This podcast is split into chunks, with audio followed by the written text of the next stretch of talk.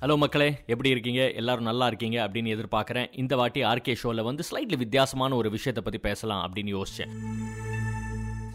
போன week IPL action நடந்துச்சு. ஒவ்வொரு அணிகளும் வந்து எக்கச்சக்கமான பணம் போட்டு எக்கச்சக்கமான பிளேயர்ஸை எடுத்தாங்க. ஒவ்வொரு அணிகளும் எப்படி ஸ்டாக்அப் ஆச்சு எந்த மாதிரி ஸ்ட்ராட்டஜி அப்ளை பண்ணாங்க அப்படிங்கிறத பற்றி விளாவரியாக உங்ககிட்ட பேசினேன். பட் இந்த வாட்டி ஸ்லைட்லி டிஃப்ரெண்ட் ஐபிஎல் அப்படிங்கிறத தாண்டி இந்திய அணி எப்படி விளையாடிக்கிட்டு இருக்காங்க? சமீபத்தில் ஸ்ரீலங்காவுக்கு அகேன்ஸ்டாக சூப்பராக விளையாடி ஒரு டி டுவெண்ட்டி இன்டர்நேஷனல் சீரீஸை ஜெயிச்சாங்க. பட் ஓவரால் கன்சிஸ்டன்சியாக அச்சீவ் பண்ணிக்கிட்டு இருக்காங்களா டீம் இந்தியா எப்படி அச்சீவ் பண்ணிக்கிட்டு இருக்காங்க? எந்த பிராண்ட் ஆஃப் கிரிக்கெட் விளையாடுறாங்க? யாரெல்லாம் இம்ப்ரெசிவாக இருந்தாங்க சமீப காலத்தில் டி ட்வெண்ட்டி இன்டர்நேஷனல்ஸை பொறுத்த வரைக்கும் அப்படின்னு நிறைய விஷயங்களை பற்றி இந்த பாட்காஸ்ட் மூலமாக உங்ககிட்ட பேசலாம் அப்படின்னு நினச்சேன். Right first things first I think இந்தியாவுக்கு ஒரு பெரிய பாராட்டு சொல்லியே ஆகணும். டி டுவெண்ட்டி இன்டர்நேஷனல் கிரிக்கெட்டில் வந்து நம்பர் ஒன் சைடாக இருக்காங்க இப்போ. தொடர்ச்சியாக தொடர்ச்சியா மூணாவது சீரீஸ் வின் நியூசிலாண்டுக்கு அகேன்ஸ்டாக டி டுவெண்ட்டி வேர்ல்ட் கப் முடிஞ்ச பிறகு நியூசிலாண்டுக்கு அகேன்ஸ்டாக ஒரு அருமையான வெற்றி. அதை தாண்டி வெஸ்ட் இண்டீஸ்க்கு அகேன்ஸ்டாக சூப்பராக விளையாடினாங்க. அதற்கு பிறகு இப்போ ஸ்ரீலங்காவை மூணு டி டுவெண்ட்டி இன்டர்நேஷனல்ஸில் வந்து ஃபேர்லி காம்ப்ரிஹென்சிவ் விக்டரி அப்படின்னு சொல்லியே ஆகணும். லுக் சில பேர் சொல்லலாம் என்னதான் இங்கே வின் பண்ணாலும் என்னதான் வீட்டில் வந்து வின் பண்ணாலும் வெளியில் போனால் கொஞ்சம் தடுமாறுறாங்களே அப்படின்னு நீங்கள் சொல்லலாம். பிகாஸ் வேர்ல்ட் கப் வந்து ஸ்டில் ஃப்ரெஷ் அப்படின்னு தான் நான் சொல்லுவேன். பிகாஸ் வேர்ல்ட் கப்பில் ஆரம்பம் ரொம்ப சுமாராக இருந்துச்சு. பாகிஸ்தானுக்கு அகேன்ஸ்டாக பயங்கர தோல்வி. ஒரு விக்கெட் கூட எடுக்க முடியல டீம் இந்தியாவுனால. அதற்கு பிறகு ஒரு வாரம் கழிச்சு சரியாக நியூசிலாண்டுக்கு அகேன்ஸ்டாக ஒரு கேம் இருந்துச்சு. பட் அதுலேயும் தோல்வியை தழுவினாங்க. பட் அதற்கு பிறகு நீங்கள் டி ட்வெண்ட்டிஸ் எடுத்து பார்த்தீங்கன்னா எல்லா டி ட்வெண்ட்டிஸையும் ஜெயிச்சிருக்காங்க. ஆப்கானிஸ்தானோட ஜெயிச்சாங்க ஸ்காட்லாண்டோட ஜெயிச்சாங்க நமீபியாவோட ஜெயிச்சாங்க. அதற்கு பிறகு மூணு series of course Afghanistan Scotland Namibia அதெல்லாம் பெரிய டீம் இல்லையேங்க. இதெல்லாம் பெருசாக சொல்லிக்கிட்டு இருக்கீங்க அப்படின்னு நீங்கள் சில பேர் சொல்லலாம். But the fact of the matter is at the end of the day இப்பொழுதைக்கு India தொடர்ச்சியாக பன்னெண்டு டி டுவெண்ட்டி இன்டர்நேஷ்னல்ஸில் வந்து ஜெயிச்சுக்கிட்டு வந்திருக்காங்க. அண்ட் யார் எங்கே விளையாடினாலும் எந்த விதமான ஆப்பனண்ட்டாக இருந்தாலும் தொடர்ச்சியாக பன்னெண்டு கேம் ஜெயிக்கிறது அப்படிங்கிறது ஈஸியான விஷயம் கிடையாது. அண்ட் ஆல்சோ இந்தியா அடுத்த கட்டத்தை பற்றி யோசிக்கிறாங்க. இந்த வருஷம் ஆஸ்திரேலியாவில் நடக்க போகிற டி டுவெண்ட்டி வேர்ல்ட் கப்பில் எப்படி விளையாடலாம் என்ன பிராண்ட் ஆஃப் கிரிக்கெட் விளையாடலாம் அப்படிங்கிறத பற்றி பயங்கரமாக யோசிச்சுக்கிட்டு இருக்காங்க. அதனால டீம் காம்பினேஷன்ஸ்லையும் எக்கச்சக்கமான மாற்றங்கள் இருக்குது ஸோ அதெல்லாமும் மனசில் ஒரு சைடில் வச்சுக்கிட்டு மேட்சையும் ஜெயிக்கணும் அப்படின்னா வந்து ஈஸியான விஷயம் கிடையாது. At end of the day international டீம்ஸ்க்கு அகேன்ஸ்டாக மேட்சஸ் ஜெயிச்சிருக்காங்க. ஸோ நான் ஒரு ஹியூஜ் கிரெடிட் கொடுத்தே ஆவேன். ரோஹித் சர்மா அண்ட் அந்த அணிக்கு. ரைட் சமீபத்தில் நடந்த டி டுவெண்ட்டி இன்டர்நேஷனல் சீரிஸ் அதாவது ஸ்ரீலங்காவுக்கு அகேன்ஸ்டாக முக்கியமாக நான் மூணு விஷயத்தை நோட்டீஸ் பண்ணேங்க. அந்த மூணு பிளேயர்ஸை பற்றி ஆக்சுவலாக நான் பேச விரும்புகிறேன் ஒன்று ரோஹித் சர்மா அவருடைய பேட்டிங் மட்டும் இல்லாமல் அவருடைய கேப்டன்சி அணுகுமுறை எந்த அளவுக்கு வித்தியாசமாக இருந்திருக்கு? In comparison to Virat Kohli அது ஒரு பாயிண்ட் ரெண்டாவது ஸ்ரேயஸ் ஐயர் நம்பர் த்ரீல வந்து எவ்வளோ அருமையாக விளையாடினாரு? அவர் என்ன ஆப்ஷன் கொடுக்குறாரு டீம் இந்தியாவுக்கு? அப்படிங்கிறது அடுத்தபடியாக. And of course finally Ravindra Jadeja அவர் வந்தாலே வேற விதமா தெரியறாங்க டீம் இந்தியா. அந்த பேலன்ஸ் அண்ட் ஃபிளெக்சிபிலிட்டி கொடுக்கக்கூடிய ஒரே பிளேயர் அந்த அணியில என்ன பொறுத்த வரைக்கும் ரவீந்திர ஜடேஜா ஸோ இந்த மூணு பிளேயர்ஸை பற்றி கான்சென்ட்ரேட் பண்ணி தான் ஆக்சுவலா இந்த பாட்காஸ்ட்ல நான் பேசலாம் அப்படின்னு நினைச்சேன். ஃபர்ஸ்ட் திங்ஸ் ஃபர்ஸ்ட் ரோஹித் சர்மாவுடைய கேப்டன்சி நான் ரோஹித் சர்மாவுடைய கேப்டன்சி வந்து எனக்கு எப்படி தோணுதுன்னா ரோஹித் சர்மாவை பற்றி யோசிக்கும் பொழுதோ இல்லை ரோஹித் சர்மா வந்து பேசும்பொழுதோ இல்லை ரோஹித் சர்மாவுடைய அணுகுமுறை எப்படி இருந்திருக்கு எனக்கு அப்படின்னா அதாவது யாருக்கு அந்த ட்ரெஸ்ஸிங் ரூமில் ஏதாவது கொஞ்சம் டவுட் இருந்தால் கூட தைரியமாக போய் ரோஹித் சர்மா கிட்ட அண்ணே கொஞ்சம் ஹெல்ப் பண்ணுங்களேன். எனக்கு இதுதான் பிரச்சனை. கொஞ்சம் எனக்கு ஹெல்ப் பண்ணி விட்டிங்கன்னா நல்லாயிருக்கும்.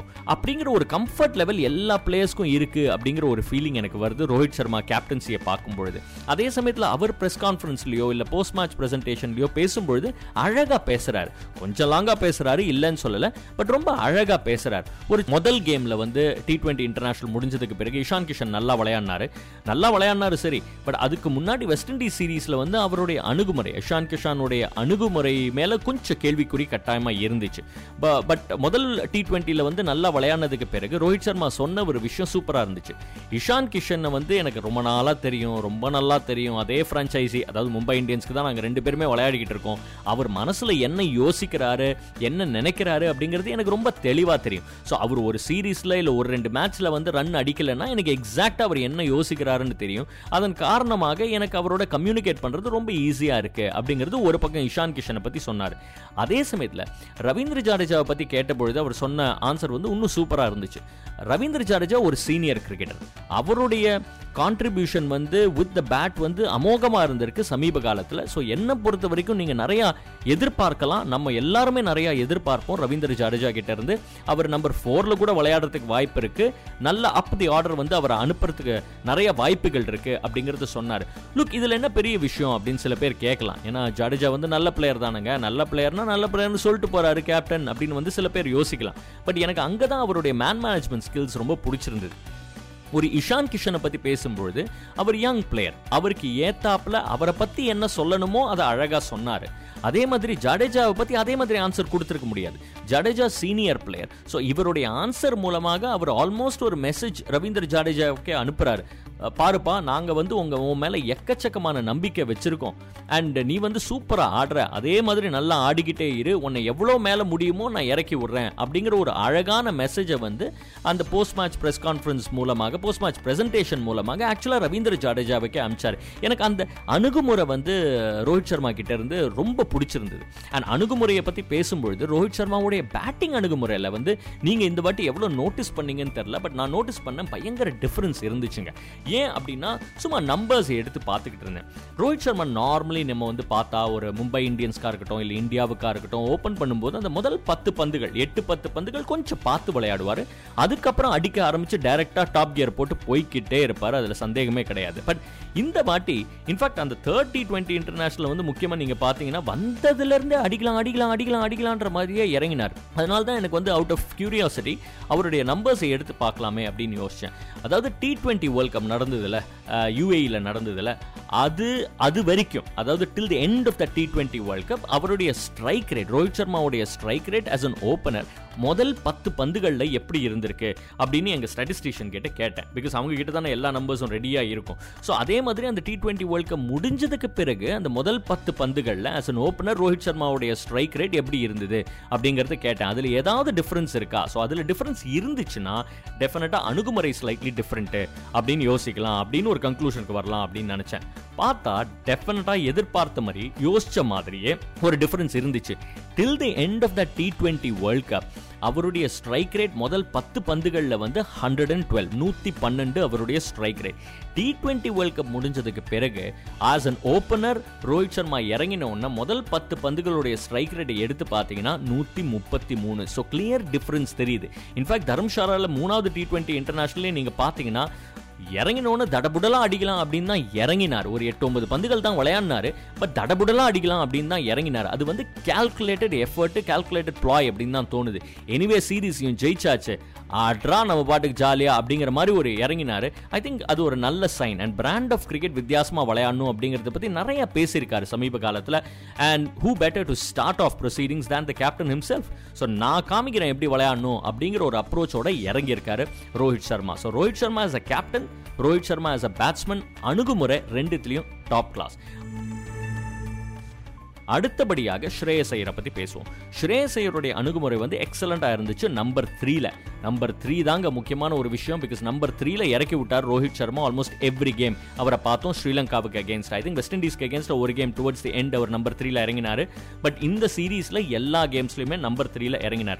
லுக் நாளைக்கு விராட் கோலி டீமுக்குள்ள வந்தா டெஃபினட்டாக விராட் கோலி நம்பர் த்ரீல வருவார். அதுதான் எதிர்பார்ப்பு எல்லாருக்கும். பட் இருந்தாலும் ஸ்ரேயஸ் ஐயர் என்ன சொல்கிறாருன்னா நீங்கள் எப்போ எனக்கு வாய்ப்பு கொடுக்குறீங்களோ அப்போ நான் எவ்வளோ கெத்து? அப்படிங்கிறத காமிச்சிட்டு நான் சும்மா ஒரு ஓரமாக இருக்கேன். நீங்கள் கவலையே படாதீங்க. எப்போ வேணுமோ நான் இருக்கேன். அப்படிங்கிற அளவுக்கு ஒரு பர்ஃபார்மன்ஸ் கொடுத்துருக்காரு. ஒரு சின்ன எக்ஸாம்பிள் பாருங்களேன். இந்த சீரீஸ்லேயே மூணு டி டுவெண்ட்டிஸில் வந்து கண்டினியூஸாக வந்து மூணு ஃபிஃப்டி ஐ திங்க் அந்த மாதிரி இந்தியன் பேட்ஸ்மேன் அடித்தது யார் அப்படின்னு பார்த்தீங்கன்னா மேபி விராட் கோலி அடிச்சிருக்காரு. மூணு வாட்டி எனக்கு ஞாபகம் இருக்குது ரெண்டாயிரத்தி பன்னெண்டாம் ஆண்டு ரெண்டாயிரத்தி பதினாலாம் ஆண்டு அண்ட் ரெண்டாயிரத்தி பதினாறாம் ஆண்டு.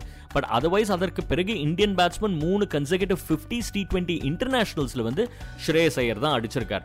முதல் கேமில் ஐம்பத்தி ஏழு இருபத்தெட்டு பந்துகளில் ரெண்டாவது கேமில் எழுபத்தி நாலு நாற்பத்தி நாலு பந்துகளில். மூணாவது கேம்ல வந்து எழுபத்தி மூணு நாற்பத்தி அஞ்சு பந்துகள்ல. ஸ்ட்ரைக் ரேட் முதல் கேம்ல இரநூறுக்கு மேல.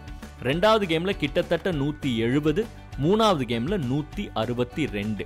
ஸோ நம்பர் த்ரீல உங்களுக்கு எந்த மாதிரி கேம் தேவையோ அடுத்த கட்டத்துக்கு அடுத்த பிராண்ட் ஆஃப் கிரிக்கெட்டுக்கு என்ன மாதிரி கேம் உங்களுக்கு தேவையோ அதுக்கு ஏத்தாப்புல விளையாடி காமிச்சிருக்காரு Shreyas Iyer. So huge positive numbers அதாவது ரன்ஸ் விட்டுருங்க.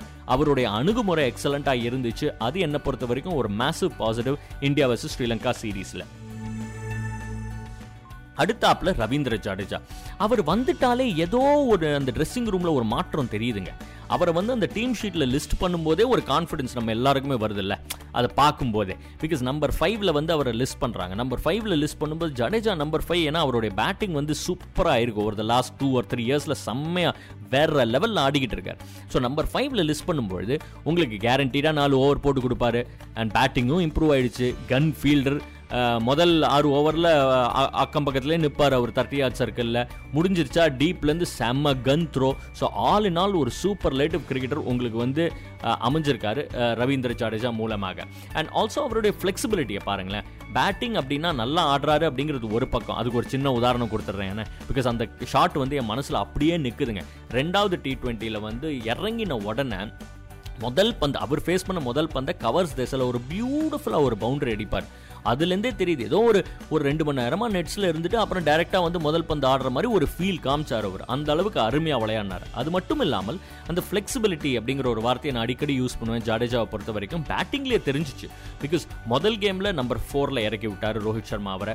ரெண்டாவது கேமில் நம்பர் ஃபைவ்ல வந்தார். Forty five of eighteen balls இருபது ஓவர் வரைக்கும் போகுமோ? அந்த கேமு கொஞ்சம் இலக்கு டைட்டோ around hundred and eighty four chase பண்ணணும் அப்படிங்கும் பொழுது அதெல்லாம் ஒன்றும் இல்லைங்க. நான் இருக்கும்போது ஏன் இதெல்லாம் கவலைப்படுறீங்கன்ற மாதிரி ஒரு இன்னிங்ஸ் ஆடி கொடுத்தாரு. அண்ட் மூணாவது கேமில் வந்து நம்பர் சிக்ஸில் இறங்கினார். டுவெண்ட்டி டூ ஆஃப் ஃபிஃப்டீன் எனக்கு புரியுது. ஆப்வியஸ்லி வந்து மூணாவது கேமில் இன்னும் கொஞ்சம் எக்ஸ்பெரிமெண்ட் பண்ண ட்ரை பண்ணாங்க Rohit Sharma and others so அதனால இவர் வந்து நம்பர் சிக்ஸில் வந்திருக்கலாமா இருக்கும். பட் ப்ராட்லி ஐ திங்க் எங்கே இறக்கி விட்டாலும் அழகாக ஆடக்கூடிய எபிலிட்டி இப்போ ரவீந்திர ஜாடேஜா கிட்ட இருக்கு. எனிவே வந்து அந்த சிக்ஸ் அண்ட் செவன் வந்து நிறைய எக்ஸ்பீரியன்ஸ் இருக்குது அவருக்கு விளையாடி. அதே மாதிரி அந்த ஃபோர்லேயோ ஃபைவ்லேயோ வந்து இன்னும் எக்ஸ்பீரியன்ஸ் கெயின் பண்ணிக்கிட்டே இருக்காரு. ஸோ என்னை பொறுத்த வரைக்கும் அது ஒரு ட்ரெமெண்டஸ் ப்ளஸ் இந்தியாவை பொறுத்த வரைக்கும் in T twenty international so I think எக்கச்சக்கமான பாசிட்டிவ்ஸ் சமீபத்தில் நடந்த அந்த ரெண்டு மூணு சீரீஸில் அண்ட் மோர் இம்பார்ட்டன்ட்லி இந்த ஸ்ரீலங்கா சீரீஸ்லேருந்து ஒரு மாதிரி தெரிய வருது. டீம் இந்தியா எப்படி விளையாட போகிறாங்க இவங்களுடைய அணுகுமுறை எப்படி இருக்க போகுது அப்படிங்கிறது ஓரளவுக்கு தெரிய வந்துச்சு. ஸோ அதனால தான் இந்த மூணு பிளேயர்ஸோடைய பர்ஃபார்மன்ஸ் மூலமாக உங்ககிட்ட நான் இந்த டீம் இந்தியாவுடைய அணுகுமுறையை பற்றி பேசலாம் அப்படின்னு நினச்சேன் இந்த வாரம். Until I see you next time around be safe enjoy பண்ணுங்கள் லைஃப்பை ரிலாக்ஸ்டாக இருங்க. அடுத்த வாரம் மீண்டும் சந்திப்போம் ஆன் தி ஆர்கே ஷோ